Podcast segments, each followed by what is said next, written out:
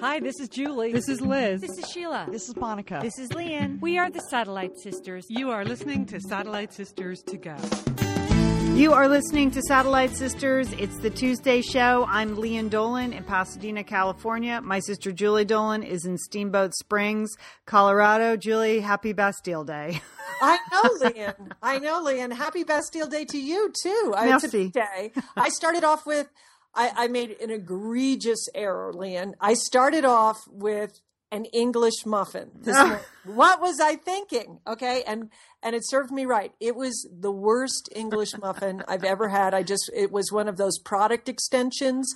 It's the cinnamon vanilla English, Oh. Thomas's English muffins. I fell for those too. It's Horrid. like it's like eating soap, isn't it? Ugh, Yeah, I mean, it was- it's what our sister Monica, one of the lab rats, calls the aftertaste from this uh, horrible English muffin. I might just have to go buy myself a croissant to just cleanse the palate, Lian. But happy Bastille Day to you. Merci, merci. All right, we we really actually have quite a show. Uh, we have a crime report. We're going to talk about Go Set a Watchman. That's coming out today. Maybe you're reading it right now. Uh, Pluto, of course, a big big day for our favorite planet or demi planet Pluto. Um, I read a fascinating story in Sports Illustrated about teen athletes and heroin addiction, which sounds like two things that don't go together, but shockingly they do. We have some book recommendations, and then, of course, we have Pol, Dark, and Handsome. Julie. So satisfyingly in this episode, just uh, one to savor, Lian. It really, really is. It really, I, yeah, it's definitely a multiple watch episode. That's what I'd say about this one. So, um, but first on Saturday, we announced a couple of dates over the weekend for our upcoming book tour for You're the Best, a celebration of friendship. And I wanted to explain a few things to people. We are going to be in Brooklyn, New York, Thursday, October 29th at a great bookstore space called Powerhouse. Very excited about that. It will be a bunch of the Satellite Sisters and a bunch of the next generation who have contributed to this book our nieces, our daughters, our daughters in law. They will be joining us in Brooklyn for a big kickoff event just after the book is published. And then we are having a weekend event in Pasadena on no, Sunday, November 8th at noon at Vroman's bookstore. Lots of room to accommodate people. That will be Liz, Sheila, and I currently. And uh, so those are the two set events that we have. Here's here's just the truth, people. We were so happy to announce that. People were posting, "Are you coming to Orlando? Are you coming here? Are you coming there?" Book touring is very expensive, and we honestly just don't have the budget to fly all over the country to appear in bookstores. It's not lack of desire, is it, Julie? No, it's we lack go of funds. anywhere, talk yeah. to anyone. Uh, we are happy and excited to share this book with everyone, but that reality sets in, Lian. Yeah, it, it is. So uh, that's just the truth. We the days of the million dollar book tours are over for every author, and especially when you're five authors. Um, so so here's the thing, though. If you have an organization, if you have a company that flies in speakers, maybe you're on the organizing committee of a local book event where you are, and there's some portion or the travel is paid for. You know that we can try to work with. Certainly not all five sisters. People have real work schedule issues and things like that.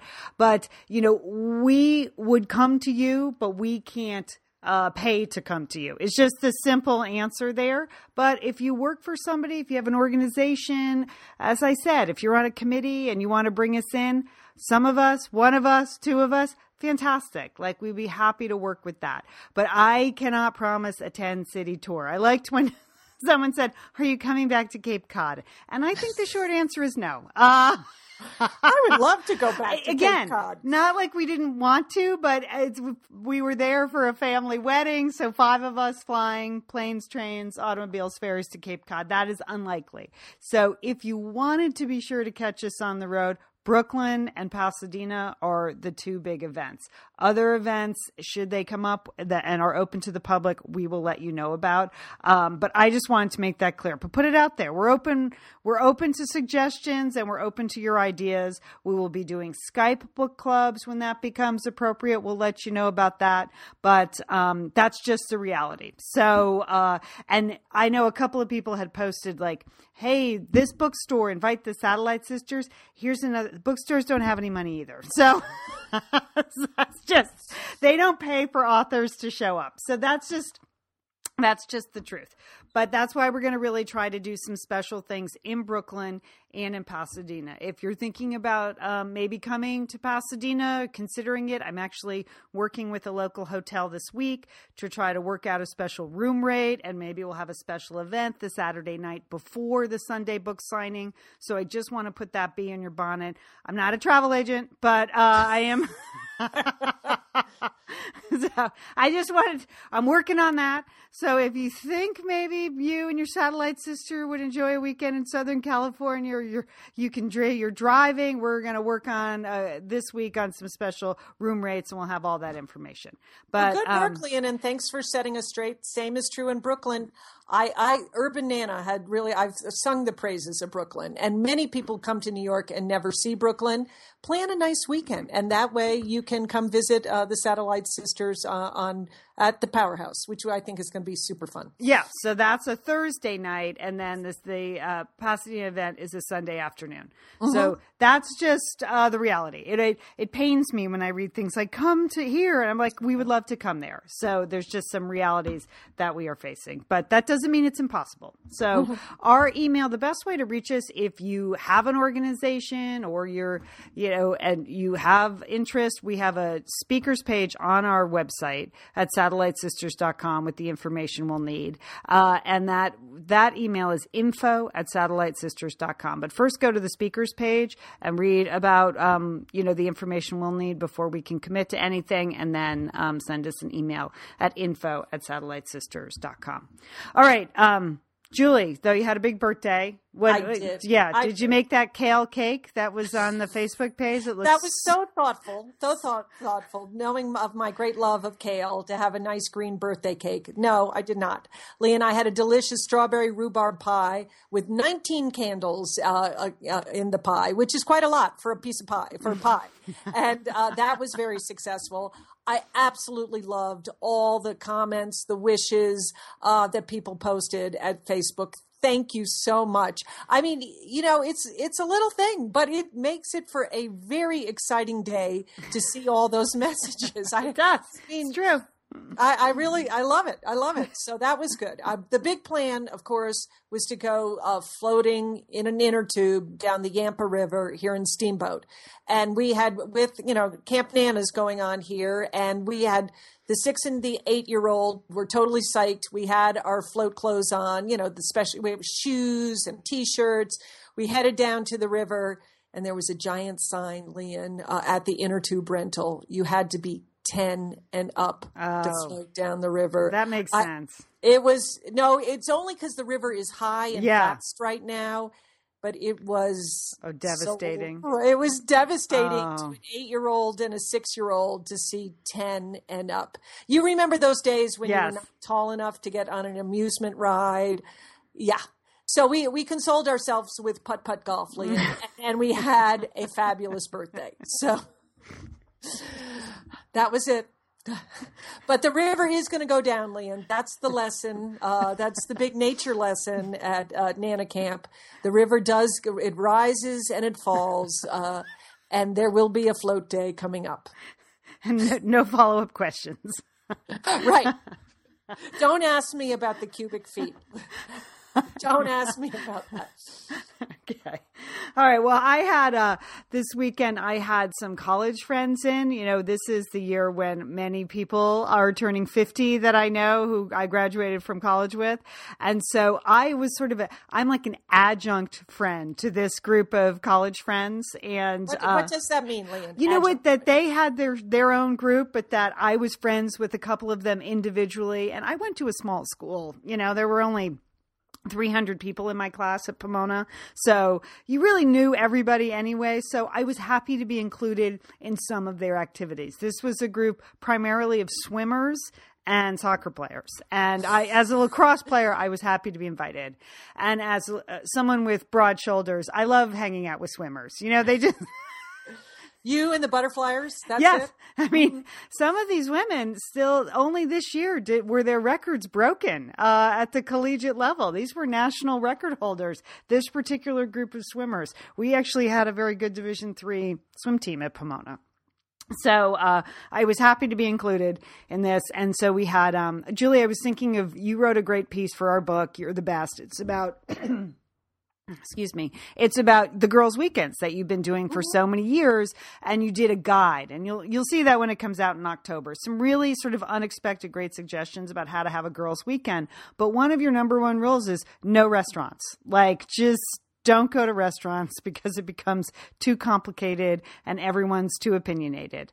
And right. so I took that to heart. There was a subset of this group in Thursday night, and I said, they said, let's go out to dinner. I said, just come to my house. I got the meal. I got the salmon. I got the chickpea salad.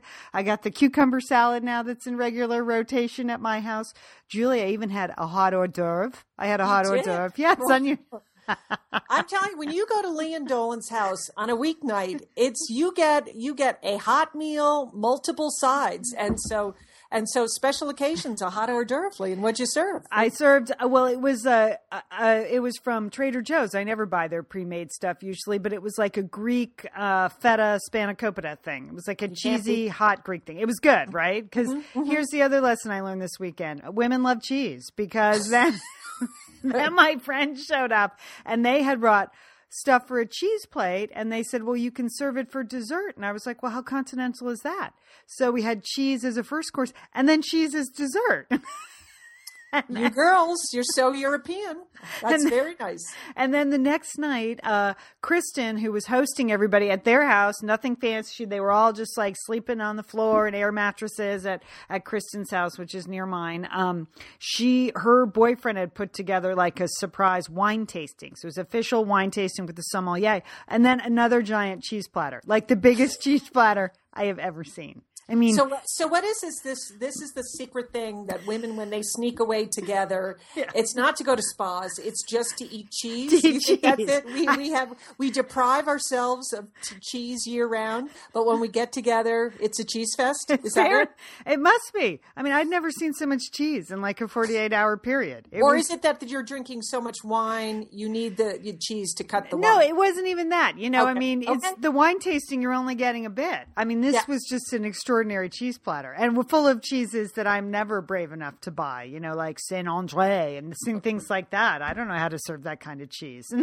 Very nice for Bastille Day to have a little French pronunciation in there, Thank Lian. You. Thank you. Salon. But it was really fun. And then after the wine tasting and the cheese, then we did, I think, what people do now. We all got on Facebook and looked up ex boyfriends. So that was fun too.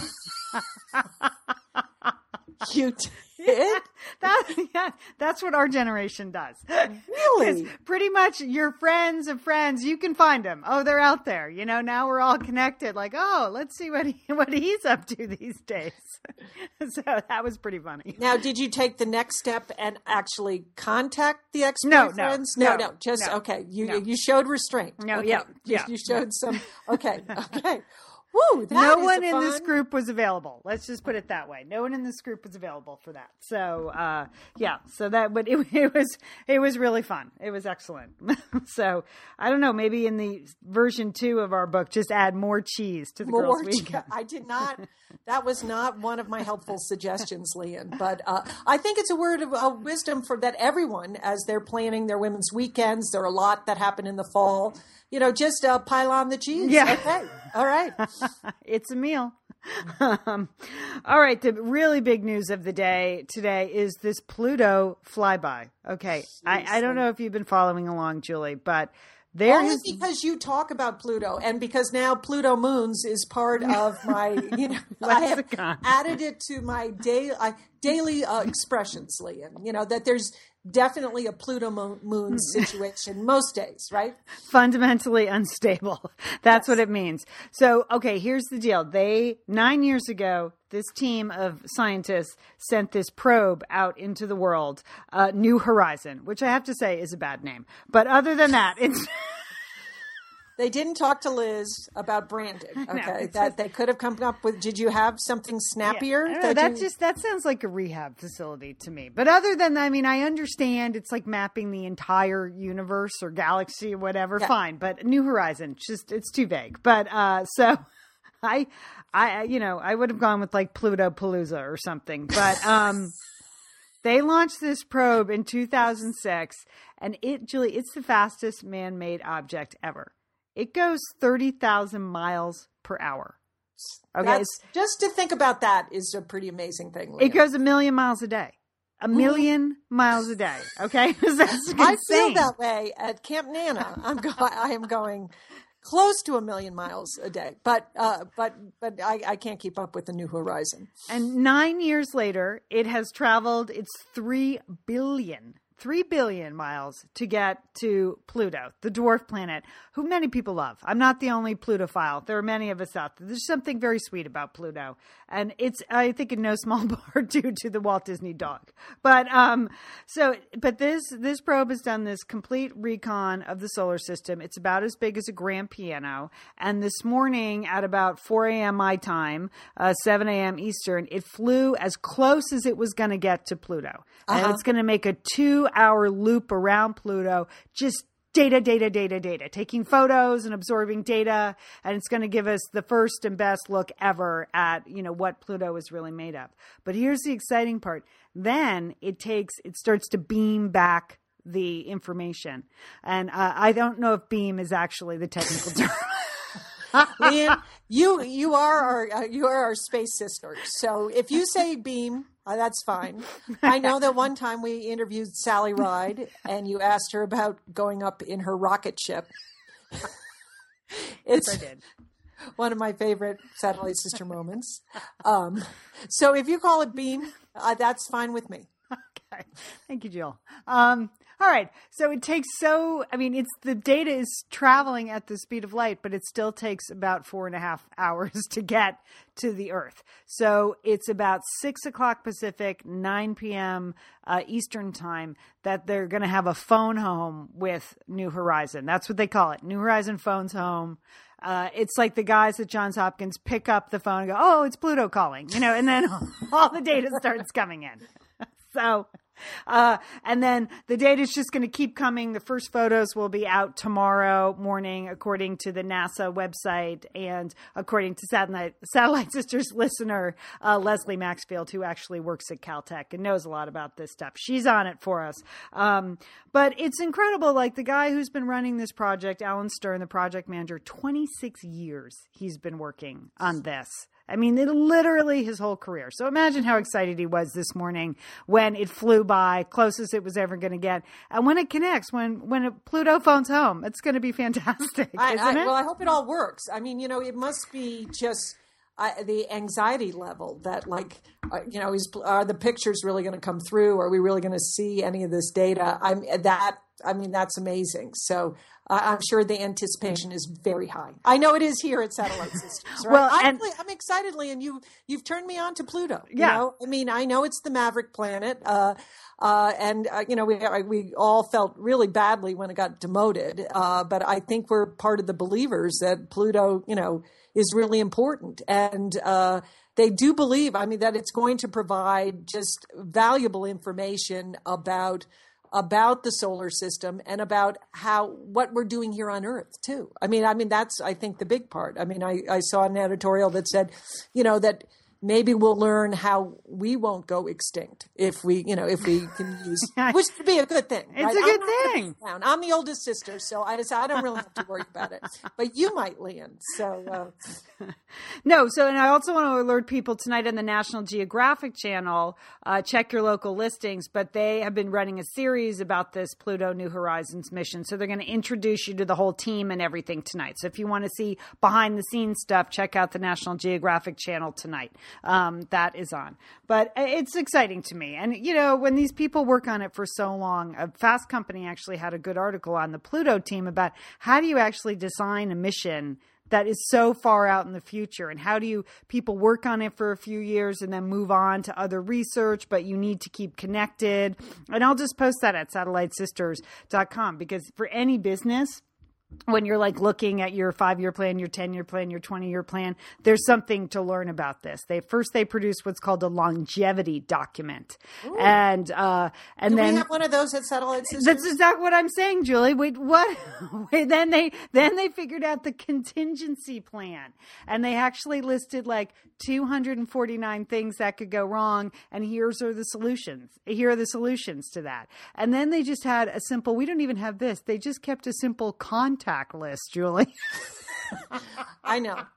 I, if I ask you right now, do you know my home address? It's a You reason, do no, is a reason you didn't get a birthday card. I don't know what the home address is in Steamboat. Oh. and neither does Liz. And honestly, I don't know Liz's home address either. So we could start there, Lan. You know, a journey. It's it's it's it's it's one small step. That's how, that's the start. Okay. Oh, All right, get a contact list. All right. Okay. There you go.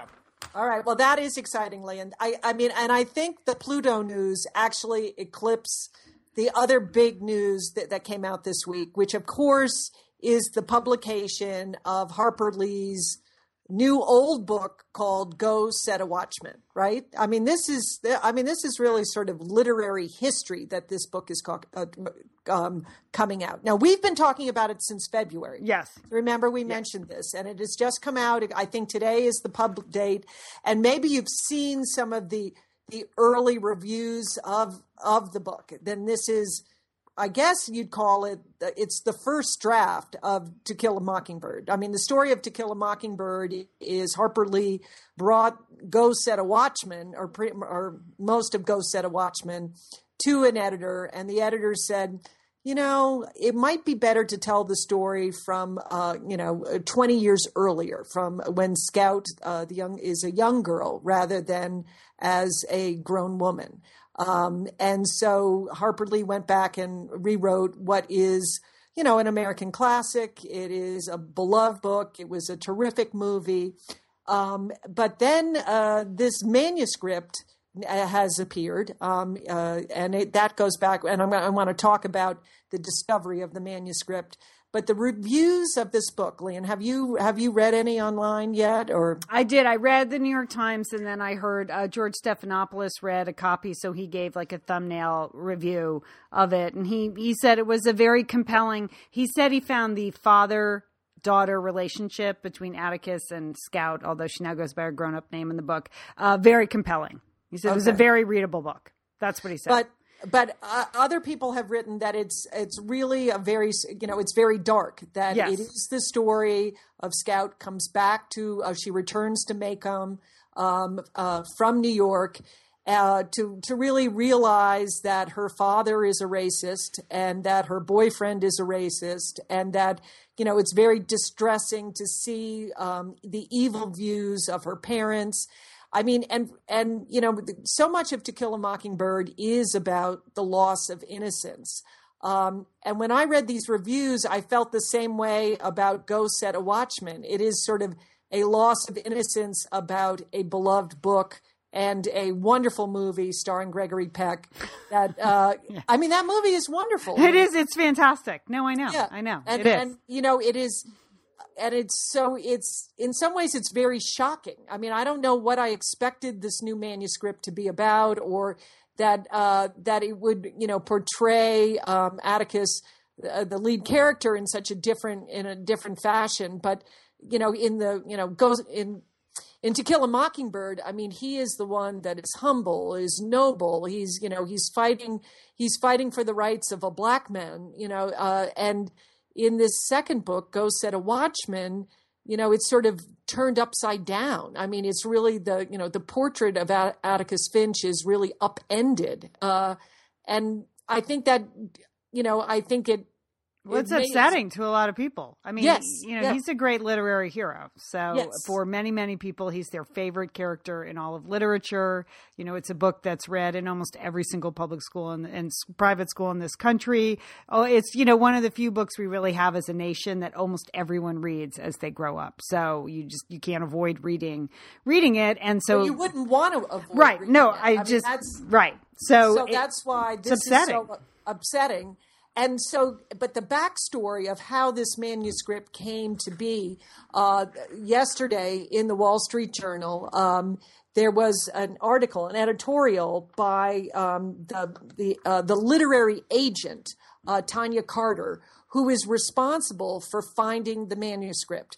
And the headline, Lian, is uh, my, or my interpretation is it's still very suspicious how Tonja Carter came to, uh, who is the trustee of the estate of Harper Lee, and Harper Lee is eighty nine. Yeah. So, but how this manuscript uh, came to be found and then how it came to be published. And she was trying, Tonja Carter, the attorney, was trying to set the record straight about how she alone was able to go into this safe deposit box um, and find this manuscript. In the same safe deposit box that, like uh, in 2011, Sam Pinkus, who was the literary agent for Harper Lee, and Mr. Caldwell, who was an appraiser because they were trying to examine and appraise the original manuscript of To Kill a Mockingbird, and how in this one safe deposit box, these two men who spent over an hour examining all the documents in there sort of failed to see this other manuscript go set a watchman. And then, so lo and behold, Tonja Carter, the attorney, some you know three years later, hears from the family members that there is a second novel, and she just goes back to the safe deposit box and oh guess what she finds the manuscript Lian goes the whole thing is very suspicious So, I, and I that's the worst part i mean that's why i'm torn about whether to read the book or not i, I just i just don't feel i don't feel right about reading this book Yeah, I, I, well, I'm not. Yeah, I would say I'm not there yet. I, I mean, I understand. I can understand and appreciate sort of the historic significance of this. Yeah. but but all the circumstances, and even the fact that uh, Miss Carter did not use um, Sam Pinkus, the literary agent. She went and used Miss Lee's foreign markets agent to bring this book out. So I, there's just I have a lot of questions uh, about was this really what Mrs. Miss you know Harper Lee wanted? Uh, where was this manuscript? Who you know how did it? How is it possible that you know a literary agent and you know a literary appraiser somehow missed? You know this document in a safe deposit box. How big could that safe deposit box be, Lian? You know, Well, on the one hand, as a writer and an author, I'm happy that people are pouring into bookstores to buy books, okay? And that the whole Okay. nation is talking about a book. On the other hand, you know, here's what happens.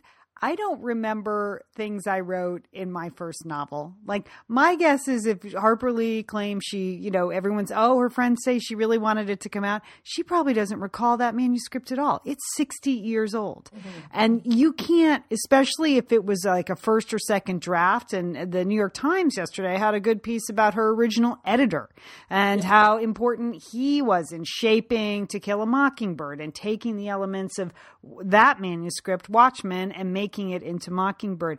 So when you are a novelist and you write draft after draft after draft, you can't remember what's in stuff. And then she, she never wrote another book, so that's not really her issue in terms of forgetting and moving on to the next story. But when people ask me about questions about what's in Helen of Pasadena, I forget that I wrote it. Like I forget the de- the details.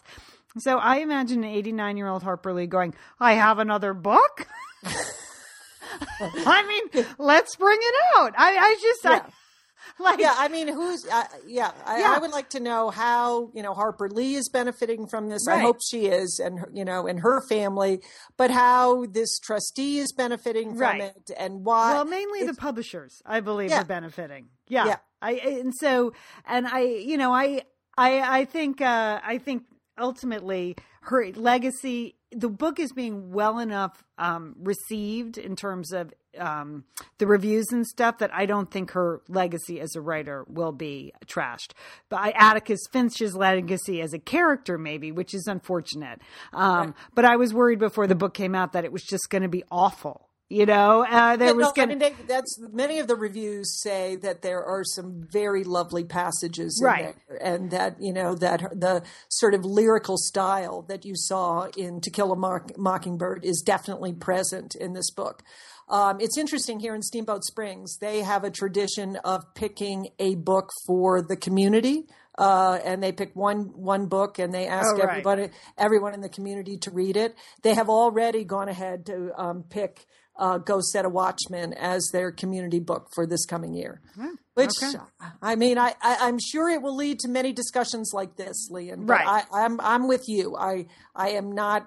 I'm not like running out to the bookstore or running out to Amazon to order a copy of this. I think Right. And remember, it was her sister that was her lawyer and agent for 60 years and Yes. kept that book under wraps and really, I, whose main job seemed to be to be protecting her legacy. So it is the whole circumstance is very, very suspicious. And someone stands to make a. And again, I would also say, my guess is that, you know, Harper Lee makes probably still a lot of money from To Kill a Mockingbird. I mean, it's it's every single American school kid reads that book. So Right, it's right. been it's not like she was doing it for the money. So I I I'm going to reserve judgment. I I may or may not read it. I'm not going to rush to the bookstore to read it, and I'll see. Only because I I just I feel I feel like something about this is still fishy.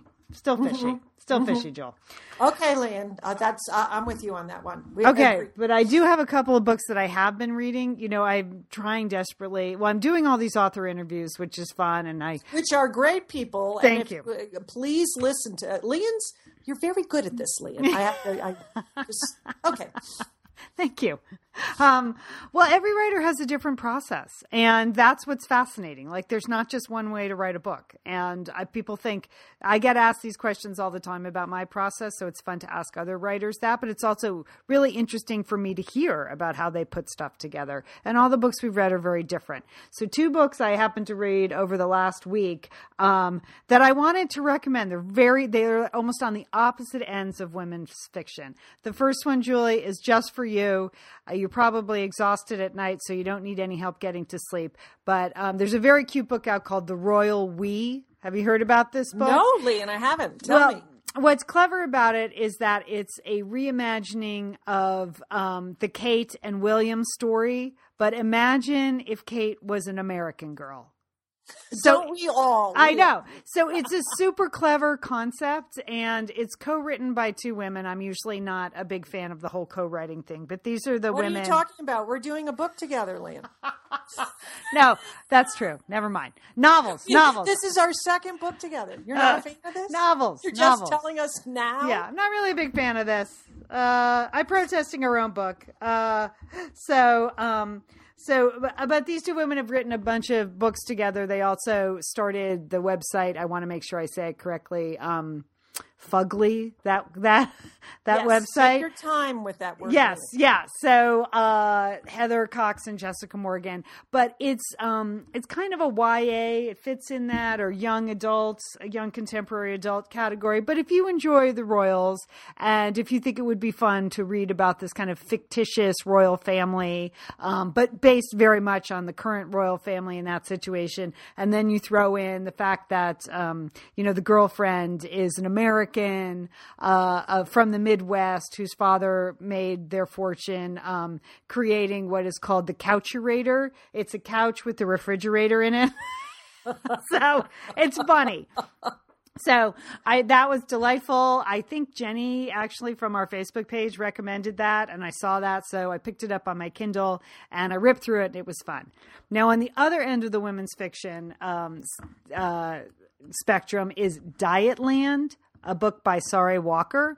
That, has sounds, been sounds horrible, but go ahead. well, What's- you know, it's kind of um it takes the idea of sort of a, you know, feel good story about a, a girl who's been overweight her whole life and is trying to change her life and completely flips it on its ear and makes it sort of a feminist revenge story. So okay. so I would say now I'm in. Now yeah, in. I yeah, I think you know if you took some women's studies classes in college and have sort of fallen off the bandwagon of your outrage and you want to get back on in terms of exploitation of women in the be- media and body shaming and things like that, this is the novel for you because it has a lot of sort of familiar tropes from normal women's fiction but in the middle of it like it takes a right hand turn and all of a sudden it's like feminist terrorists out there taking revenge taking revenge on people who exploit women. So i will say this the language is rough in that book okay, so it has you know like a cupcake on the cover with a like an explosive cupcake on the cover. Uh but it is it, is adult language in that book, and I know some some people who listen to Satellite Sisters do not read books with adult language or adult themes, and it definitely does that. Um, but you know, if you and your college age daughter want to read this together and talk about it, I think that would also be a good summer reading project. But I was surprised how much I enjoyed it. I found the story very compelling, and the main character very compelling, and just you know, there aren't a lot of times when you read women's fiction you think, well, that there's some good themes in there. Like it's a it's a controversial book to read for your book club. If you're looking for a pick and you have a book club that's kind of game to get into something juicy in, in discussion. So that's Dietland by Sarai Walker. And I will put both of those on the website. And if you're looking for book recommendations we talk about, please go to satellitesisters.com. When we do shows, we do the show notes and we usually do post, you know, if we talked about a book, we'll post a link to that book. And then you can always use the search feature. Uh, we usually tag it books or book recommendations. So there you go. So two books Yeah, for you. that's really the yin and yang of reading. It really Those- is. It, it is. It is and do you recommend reading those two together? No, the whatever. coupling of those two. Or- I read okay. Dietland and then I had the Royal We on my Kindle. It was kind of a palate cleanser. Now I'm reading a couple of books that will come out in six months, some advanced reading, or six weeks. I'm reading some arcs. So yeah, I thought it was just, you know, whatever you want, whatever you want to do. You can, you don't have, they're not related in any way. I just happened to read two books that were very much the opposite. So there you go. Okay. Lian, I know you wanted to talk about a uh, an article you read a couple weeks ago. Um, Oh, okay. Right. Yeah. We're going to that. All right. I want Yeah. to mention this because I know that we have a lot of people in the audience who are sports, uh, sports moms, sports moms and dads. And so I saw this headline in um, Sports Illustrated on the front page of the magazine that said um, high school athletes and heroin addiction. And I, I was like, what? Yeah. I had that same feeling, Julie. I was like, hmm, you know, the startling connection between high school athletes and heroin addiction. And so this is a Sports Illustrated special report by Jon Wertheim and Ken Rodriguez. They spent seven months researching the connection between athletes and heroin. And here's what happens, Julian. When they lay it out in the article, it's pretty obvious to see how it happens. You know, most people become addicted to heroin because they start on prescription pain medication right? That is for 80% of people who end up using heroin, they started with, you know, prescribed medicine like an oxycodone. Mm-hmm. And what happens in sports? What happens to high school athletes? They get injured. There's Right. pressure to get back on the field quickly. You know, in some sports like football and hockey and lacrosse, there's kind of a play with pain mentality that, you know, is supported by coaches and parents and school administrators. So these high school kids are getting incredibly powerful drugs. Uh, they're going back onto the field maybe too soon. They're being encouraged to play with pain. The stakes seem very high for them. And for some of these athletes, they begin to spiral into, you know, prescription pain medication addiction. But that's very expensive. So then they're looking for the same sort of high but much cheaper. So it's thirty dollars, for instance, to buy you know a, an oxycodone hit on the street, but it's five bucks for heroin. So these, I know, Really? That's the that's that's the pricing? I- I that's had the no pricing. Okay. Yeah.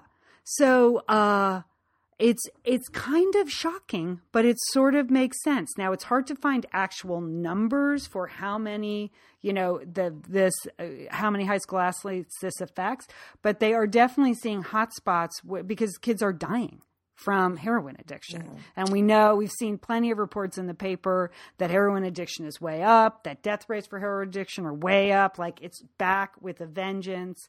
And, you know, the study, they're looking at a 2013 national study. 11% of high school kids will use oxy or Vicodin for non medical purposes when they're in high school. And and then it just becomes uh, it kind of spirals out of control. Um, athletes are two times greater odds of being prescribed these kind of painkillers and four times a greater odds of medically misusing these painkillers um, compared to males who don't participate in competitive sports.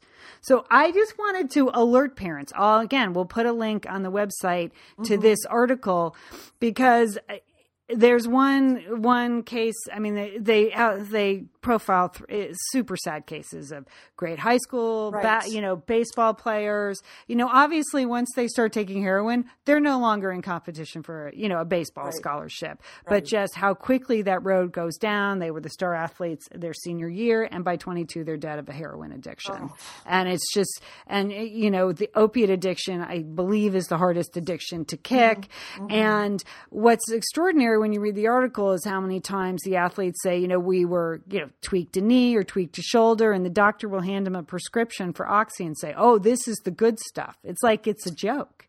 And there just doesn't seem to be any awareness on the part of the medical community or coaches or you know athletic administrators like how quickly this can spin out of control so i just wanted it- yeah, I'm glad you're mentioning it because is it just the high stakes of high school, you know, sports? You know, everybody wants to get a scholarship. There, you know, the, there's so much, you know, parent uh, pressure and involvement that maybe they do know this can spiral out of control, but they, you know, they ignore the um, ignore the dangers of prescription ju- drugs. I think it's all part of it. And, you know, and they make the point in the article, it cuts across, you know, all socioeconomic classes. Yeah. You have, you know, the the the wealthy lacrosse players from Connecticut are just as likely to be addicted as, you know, the poor baseball players from some scrub town in Arizona. Like they they profile, you know, three or four athletes that unfortunately died from heroin addiction and it cuts across all all kinds of parenting, all kinds of socioeconomic realms. So I just thought it was interesting. It's, you know, I was thinking back on my son's high school career he wasn't ever prescribed that. He didn't he had injuries but nothing nothing that required a vicodin. But i know when i got that vicodin for the dental the dental stuff i had i would take a half maybe and then just throw it away. I mean you don't even want it in the house Right. you don't want that Because stuff in the house Have it, in the- you no shouldn't have it in the house, land. Yeah, be No. afraid. Be No. afraid. So it's just a cautionary tale. I think it's something for all parents who have kids involved in sports to be aware of. And so I'll put a link at satellitesisters.com to that article. Thank you, Lian. And Okay. that's that's why it's probably so maddening, distressing, disturbing that Joaquin El Chapo Guzman, the bad guy billionaire narco trafficker, guess what? He he is he's taunting all the former captors, you know, everyone both on the Mexican side and the US side by he posted a picture of himself in the cockpit of a plane enjoying a beer.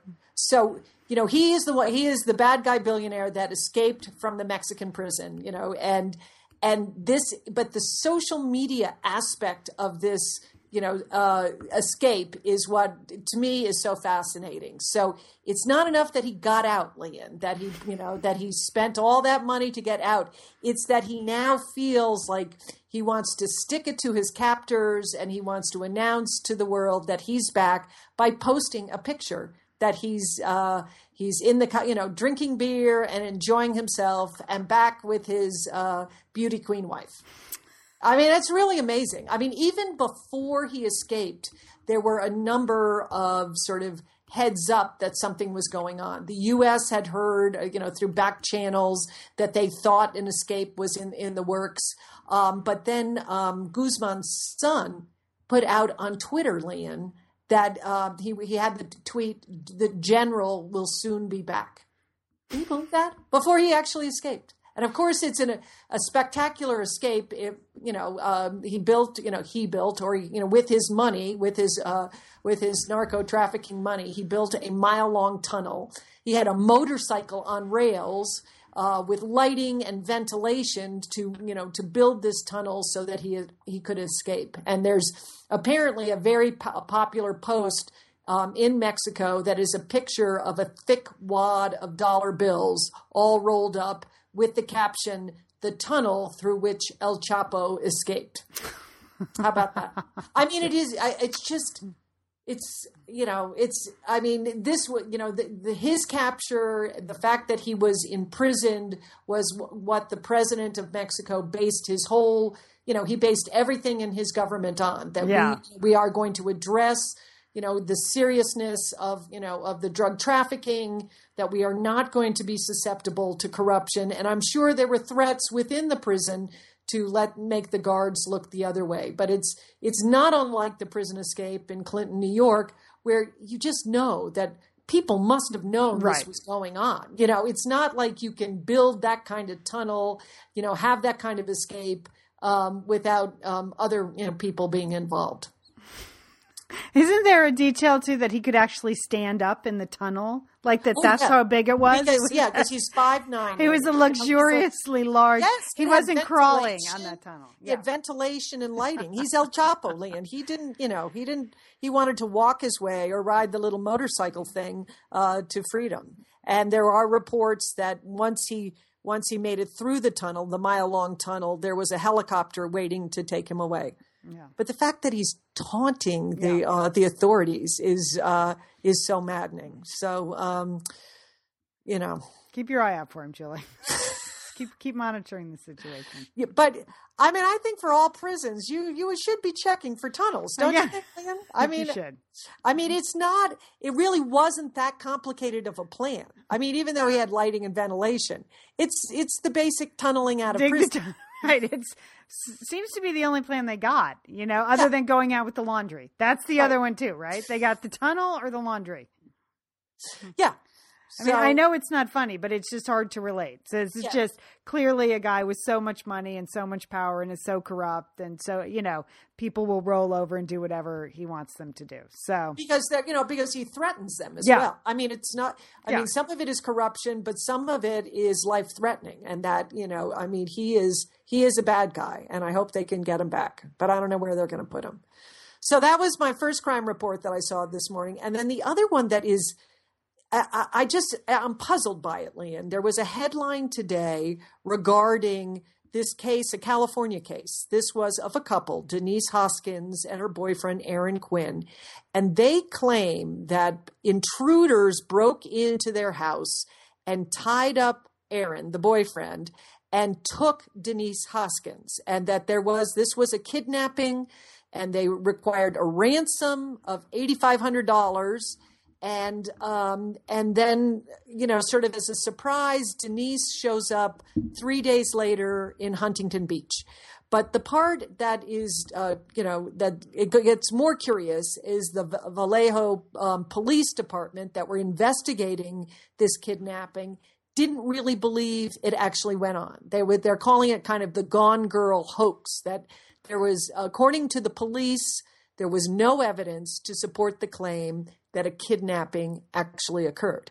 Okay. And so these people were discredited, they were humiliated, you know, they were sort of vilified because you know they sort of made up this this wild story well this morning the fbi are involved and they have announced that they have an arrest warrant out for someone that they believe had you know is doing this is like breaking into houses kidnapping you know tying people up kidnapping them.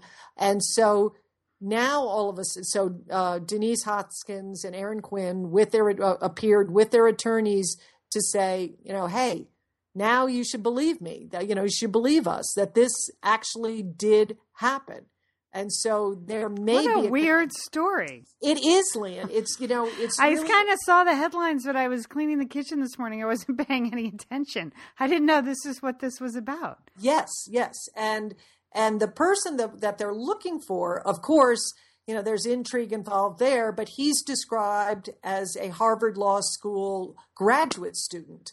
Uh, so you know, he is a sort of an unusual background to be someone involved in home eva- home invasions and kidnapping. You would think. I don't know. So there's more more is going to come out of this story. So I but it's you know I think we bring you crime stories here at Satellite Sisters that we just don't know what to make of. We don't know who to believe. Do we believe the Vallejo police? Are the what are the FBI onto something? You know, uh, you know, I feel very badly for you know Denise and Aaron if this actually happened. But what if what if it didn't happen, Lian? I feel don't bad that you'd be compared to Gone Girl because that was such an implausible plot. It was just Yeah. so ridiculous. Well, that's, I mean this. I mean this has that same sort of Yeah. um, characteristics. Eighty five hundred dollars for a ransom? Really? I mean, You're right. At That's least lame. it up to ten Ten. thousand. Ten. Yeah. You go for or at 10. least nine thousand. Okay, you can. You know, I, I mean, I understand. You might. You might. well, I. I don't know. Lynn. Or and and she ended up in her home uh, back in a uh, you know hometown of Huntington Beach. I- it's just all very strange and puzzling. Right, But well, uh, we'll get got back. a lot. You're going to be busy following El Chapo and Gone Girl. I know, Lian. to I gotta- stay on it and watching the kids. All right. Yes. Speaking of that, I know we have to get to Pol Dark and Handsome. We're going to take a quick break, um, and then when we return, uh, episode four, very very satisfying. We're the Satellite Sisters. Stay with us.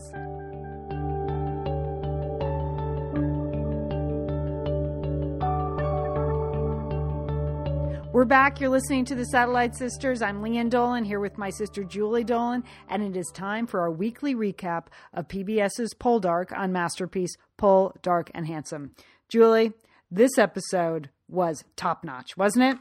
Aline, I have in capital letters uh, in my notes, satisfying episode. yes, indeed.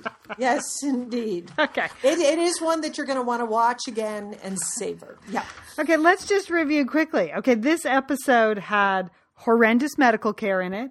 It had Pygmalion Week at the cottage. It, it had holiday entertaining and funeral etiquette. Yes. It, it had a wifey talent show. And it had just a lot of people staring out into the sea, didn't it? Yes. I, in fact, I, I was surprised because I was surprised that uh, the nautical aspect of this show. Yeah. Yeah. Yes. And then it had, you know, for you lads out there that have been manscaping, if you've been waxing your chest, I just want to turn your attention to episode four of Poldark because I believe the overhead shots of Ross Poldark in bed with his chest hair will convince you to stop waxing your chest. Don't you think, Julie? I just, So right here and right now, Lian. Yeah. Never again. I, I'm telling you, boys, just take a look and then then rethink the waxing. That's all I want to say.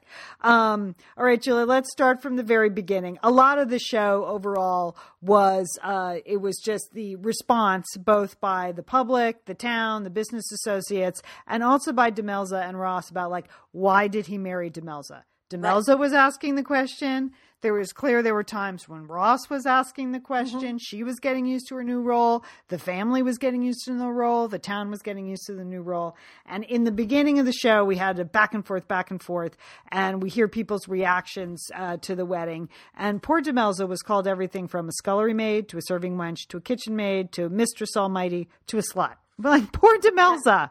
I know, but Lian, she got more beautiful in every single scene that she's in. So not so poor for Demelza. I think she knew that she had this inner power. But I have to start off at the beginning, Lian, with the breakout performances of of Mr. and Mrs. Drunk. That's what you have named them. Yes. they had their heads up off the table Yeah. and were delivering lines again about Demelza and why she should not be uh, Ross's wife. But I, I, it started strong with their breakout performances. Good point, Julie. Excellent point. All right. So we've moved from this scene. We do get it's clear that Ross is quite smitten with her, at least when it comes to going to bed. yes, Demelza. indeed. A best line for me for Ross is when he turns to Demelza and says, "Suppose I have other plans for you." I would enjoy any planning exercise with Ross Poldark, Lian. I'm pretty sure about that.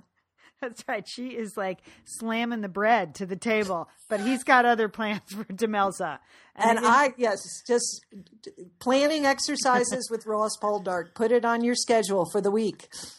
In the meantime, out in the real world, things are going south with the mine. Uh, Ross trying to revive the mine of his father. Uh, they're looking for copper. All they're getting is iron. They're Yeah. running out of money. Public support is turning away in terms of funding, is turning away from Ross because of his controversial marriage to the scullery maid. And uh, so that's looking bad. And then the women of the town spend most of the episode staring out at the sea. You know, Lian, and when they were staring at the beginning, I was like, what are they looking at? What are they waiting for? Uh, and again, with those accents, I couldn't really make out what they expected to arrive. Was it pirate ships? Was I, I didn't know what, Lian. It was So- Pilchers, Julie. It was Pilchers. And uh, if you're wondering what that was, as I was, and you Googled it, first of all, Rosamund Pilcher came up, and she's a lovely actress. Speaking of Gone Girl, uh, but that's not who they were waiting for. Pilchers are another word for sardines. And apparently in Cornwall, Julie, it was a major industry from 1750 to 1880 was the uh, catching and canning of sardines. I did some Thank Lynn. research. Thank you, Lian. Can I say in that scene when uh, I hope I'm not giving it away for every, everybody, the boats do come in with the uh, sardines. Yeah. The fishmongering scene where they're just hurling and throwing uh, smelly sardines off the boat. And again, they look, they're all just so happy. They're So enjoying happy. them. They look as happy as the miners, Lian. I mean, these are the two worst jobs mining and fishmongering. Uh, but everyone in Cornwall seems to really enjoy it.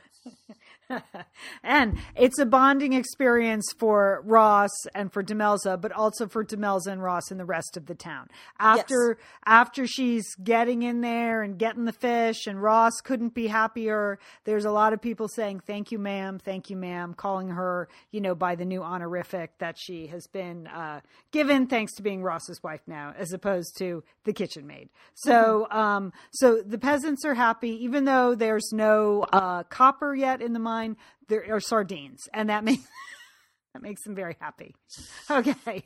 In the meantime, the real family, Ross's rest of the Poldark family, not so happy. They're quite astonished by the fact that he has married the kitchen maid.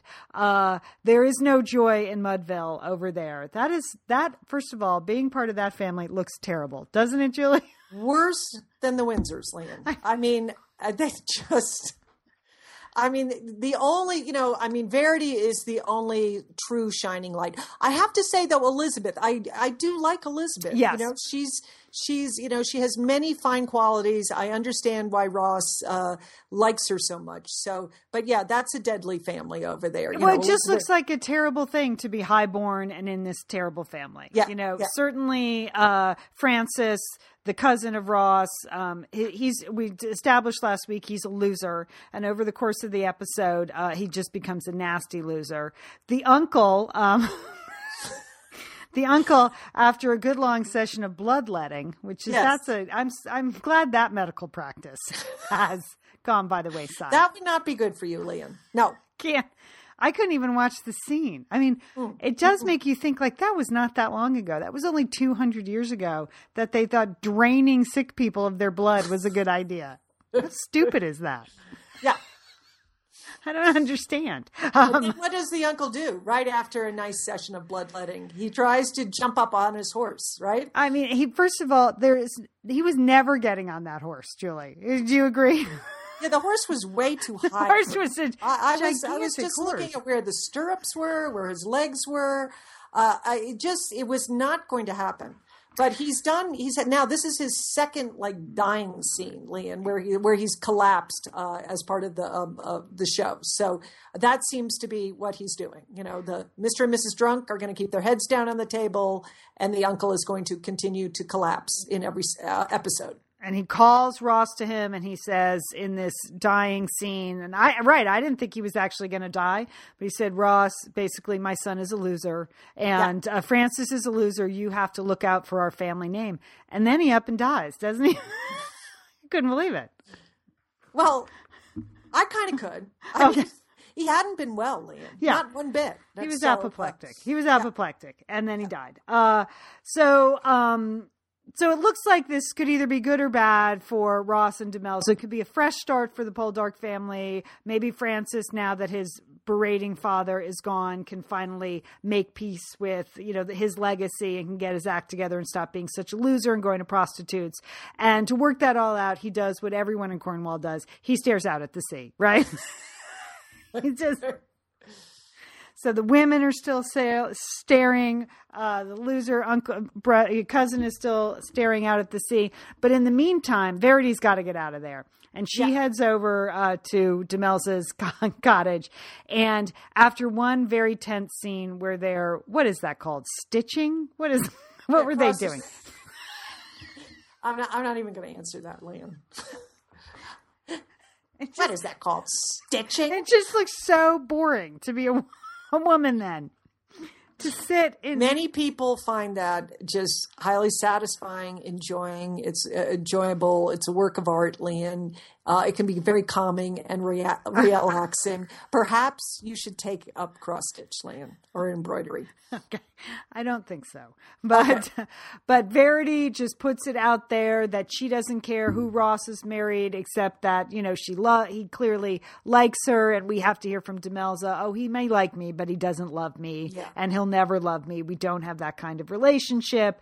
And then Pygmalion camp starts. I mean, that's fun. Verity Yeah. goes goes to town making a lady out of Demelza. And- Yeah. so there's dancing and there's napkin folding and then there's shopping. It's excellent. Way to go! Yes, I mean everybody needs a friend like uh, Verity. I mean she's she has that unfortunate nose, but she is a delightful person. And she does confide in Demelza, you know, that she's lost the love of her life and, you know, it's terrible to live without love and that she's a lucky person. It's a very touching scene and it's nice Yes. to see the two of them bond. So when there's this turnaround at Christmas time, uh, Francis invites Ross and Demelza to, um, to the house for Christmas Eve. Oof. I was like, don't go. Holidays with the relatives. You know that's a bad idea, Lian. You know. it. The only thing that's exciting is that we see that Demelza has a new dress that's arrived. So we know that's going to be a big plot point, and Yes. that's exciting. But Christmas Eve, it's just supposed to be, you know, the five of them, uh, and uh, and then the world's worst house guests show up. I mean, what? do First of all, who arrives unannounced on Christmas Eve? Yeah. What? Yeah. You know Yeah. what kind of what kind of peasant does that? And it turns out it's the evil banker George, and I think it was that his wife who was I doing guess all the mouthing off. Yes. yeah, Yes. So she's just awful. And she works she you know, she works hard at being awful too. And she has just honed in on Demelza and she just starts picking at Demelza, you know, throughout the evening, Lian. But Demelza walks in in that red dress and jaws drop. Not the least of which, I mean, I thought Ross was just going to expose his chest hair right there. I thought he was just going to. That the linen shirt was going to just fall off or, Yes. go, or burst into fa- flames. One of the two, Lian. I'm Yes. not sure. No, it was a triumphant moment for um, for Demelza. Um, and again, uh, V- Verity was very nice. And this is what all good friends should do: is just don't lace uh, lace your friends up too tightly in the dress, right? Right. I would. I hope I could count on you, Lian, if I had to lace up, if I had to be laced up, that you wouldn't do it too tightly. I would not do it too Okay. tightly, Julie. It was I, I, I might be surprised if you were with child at this point. Okay. Okay, smarty pants. Okay. All right. But yes, she did look magnificent. She had just a, a, a subtle, lovely little necklace on. Uh, she looked like she belonged at that table, Lian. Yes. She looked better than anyone. She really looked better than Elizabeth, you know. And with her charming answers and her plain speech, she managed to charm everyone at the table except George's Yes. evil wife, who kept picking away and picking away at her. But she handled everything beautifully. And then after dinner, and and then after dinner, she had to go throw up because we know that she is with child. She hasn't told Ross yet. Uh, she's only told Verity. She looks terrible. She has to come downstairs and immediately be part of that hor- horrific, you know, British tradition of like musicals after dinner. I mean, what is that? I mean, what would you pick, Lian? A harp, the piano? It's, Yeah. it's all tough, you I know. mean, competitive cross stitching. I don't. I just. I mean, and the people. It's just you know some amusement after dinner. So we have, of course Elizabeth's playing the harp and it's beautiful, and then we have to hear a song from Demelza, and she kills it. Man, she lays it down like Adele. She sings this heartbreaking song about having her heart plucked by love or her finger finger pricked. I don't know what the lyrics of that song were, Julie, but everyone in the room falls in love with her, right? Yes, I mean, Lian, you and I must learn to sing. That's that's what I wrote down because that was it. That was uh, she just that was the tide has turned. They're in that gorgeous red dress, um, singing that song. Everyone, everyone realized that she was truly a beautiful person. Right. And then, uh, and all ends on a- really a happy note. Actually, as they leave the house, it seems like the family is reunited. Even Francis has sort of redeemed himself.